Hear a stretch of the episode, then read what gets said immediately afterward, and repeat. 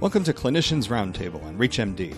I'm Dr. Charles Turck, and joining me today to discuss the use of inhaled epoprostenol to treat acute respiratory distress syndrome, or ARDS for short, is Dr. Justin Reinert. He's an assistant professor of clinical pharmacy at the University of Toledo. Dr. Reinert, thanks for joining me today. Thank you so much for having me. I appreciate it. Great to be here. So, why don't we start, Dr. Reinert, with some background? What is acute respiratory distress syndrome and what causes it in adults?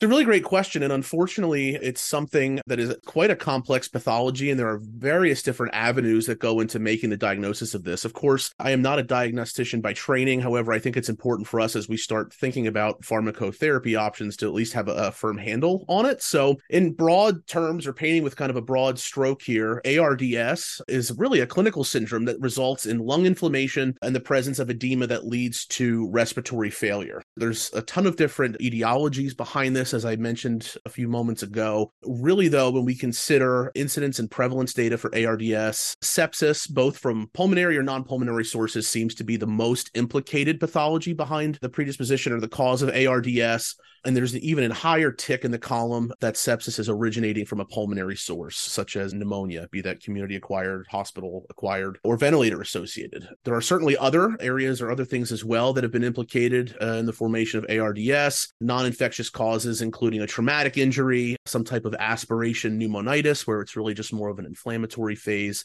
There's even been associations with transfusion related injuries and uh, sometimes flash edema or pulmonary edema that is associated with that. And what can you tell us about present treatment options for ARDS? So, ARDS is kind of the end stage, if you will, of really poor aeration and oxygenation. Treatments for this are multifactorial. And what I will say is that this is more of a management strategy as opposed to a treatment strategy. And what I mean by that is that whatever the precipitating factor is, it's important that that underlying etiology be addressed and resolved for any meaningful hope to completely resolve ARDS, even though improvements can be made with the introduction of certain positioning. So, prone positioning, be that with uh, bedside nurses flipping patients or using technology that can do that for patients. And then also the introduction of pharmacotherapy options. So we're certainly talking about the same medications prescribers may be familiar with from outpatient management of asthma and COPD, but certainly these may include long acting anticholinergic agents or a short acting anticholinergic medication delivered via nebulization, inhaled beta agonists, inhaled corticosteroids, either alone or in combination, systemic corticosteroids, anything that can help improve aeration with bronchodilatory type mechanisms. And then, of course, within that family of bronchodilatory medications, we arrive at agents such as epoprostenol. So you'd mentioned inhaled epoprostenol. I was wondering if you could tell us a little bit more about that.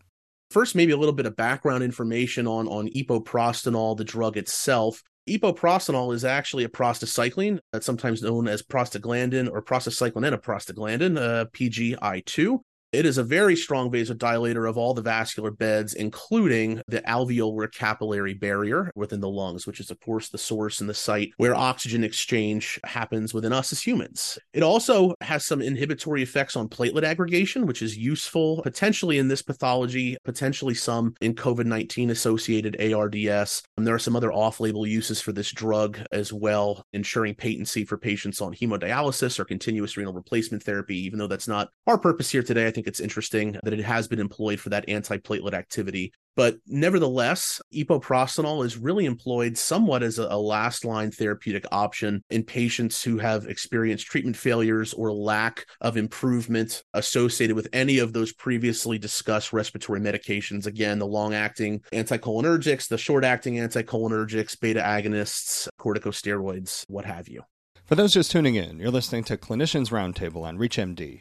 I'm Dr. Charles Turck, and I'm speaking with Dr. Justin Reinert about the use of inhaled epoprostenol in acute respiratory distress syndrome, or ARDS, in adults. So, Dr. Reinert, what else can you tell us about the safety and efficacy of inhaled epoprostenol in adult patients with ARDS?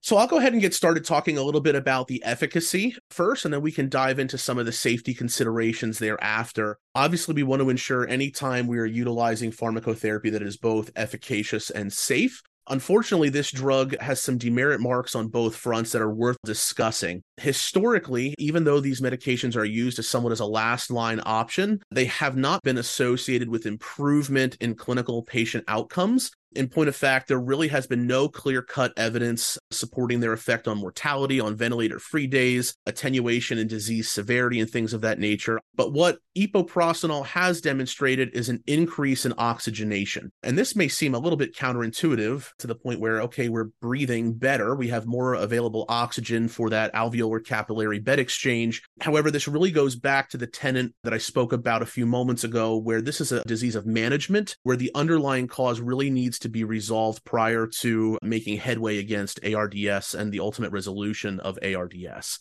So, with that said, I'll kind of move on to some of the safety considerations that I can speak about. The other thing that I want to make sure that I mention is that the route of administration of this drug that we are delivering, these are both inhaled epoprostenol. As I mentioned earlier, there are other indications where it may be used intravenously. So, some of the adverse drug effects that are listed in the package insert are much more relevant in patients whom are receiving this drug systemically as opposed to inhaled. However, they are still relevant and should raise flags and be concerned to prescribers. Perhaps the most principal adverse drug effects associated with epoprostenol when given via nebulization include cardiovascular effects, specifically flushing. There have been incidences of tachycardia as well as hypotension and chest pain. Beyond that, there are some CNS or central nervous system deleterious effects that are worthwhile to consider, including significant incidence of headache, dizziness, the presence of chills, and in some cases, agitation and even paresthesias. This drug has been found to be much safer than its comparator. So, given the safety data, the cost effectiveness, and the somewhat marginal efficacy, this has really become the drug of choice when choosing to employ a last line strategy in the management of ARDS.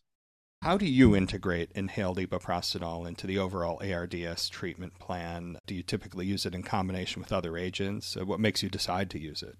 This is really, as I mentioned previously, a last line agent. So these patients have already failed other interventions, including those medications we spoke about before the long acting or short acting anticholinergic drugs, our beta agonists, corticosteroids, be they systemic or nebulized. These patients will be receiving optimized pharmaceutical and medical care as it relates to the management of whatever that underlying etiology may be. And only at that point, if we cannot make any headway in terms of their ventilatory status or their oxygen oxygen saturation, would we consider employing a drug such as this? There are certainly some caveats to its use, being that this is an inhaled product that also comes in an intravenous form. There are certainly issues with drug errors that have happened at the patient bedside. So we want to be cognizant of that. So it's not a decision taken lightly per se, but more rather certainly the end game, if you will, in terms of trying to get these patients improving their oxygenation to buy a little bit of time to manage that underlying cause of that ARDS.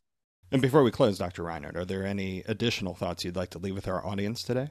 There are some, as I mentioned, intricacies about providing the drug. Just for anybody that's using this drug or choosing to deploy it at the bedside, there is special tubing, special syringes, all sorts of special products that are necessary to compound and formulate this drug so that it is appropriate for use in the nebulization circuitry. So I encourage you to make sure that your facility has those steps in place in order to do that. There are also a couple different dosing strategies that are out there. There's both a fixed dose and a weight based dose, uh, each of which have data for continuous continuous infusions. There have been reports of some drug errors due to the provision of doses or some discrepancies in the provision of doses, whereas sometimes health system electronic medical records will use a nanogram dose, which is how this drug comes, whereas others use a milliliter dose, which is how we typically measure things that go into the nebulization circuitry. So again, just taking a moment to do your due diligence and ensure that cautions are in place to ensure just the safety in providing this drug to patients, I think is a well warranted step. Well, this has been a really important discussion about an area where there are only a handful of effective pharmacotherapeutic treatment options, and I want to thank my guest, Dr. Justin Reinert, for sharing his valuable insights on the use of inhaled epoprostenol in acute respiratory distress syndrome in adults. Dr. Reinert, it was a pleasure speaking with you today. Thank you so much for having me. I appreciate it. For ReachMD, I'm Dr. Charles Turck. To access this and other episodes in this series, visit Clinicians Roundtable on ReachMD.com, where you can be part of the knowledge. Thanks for listening.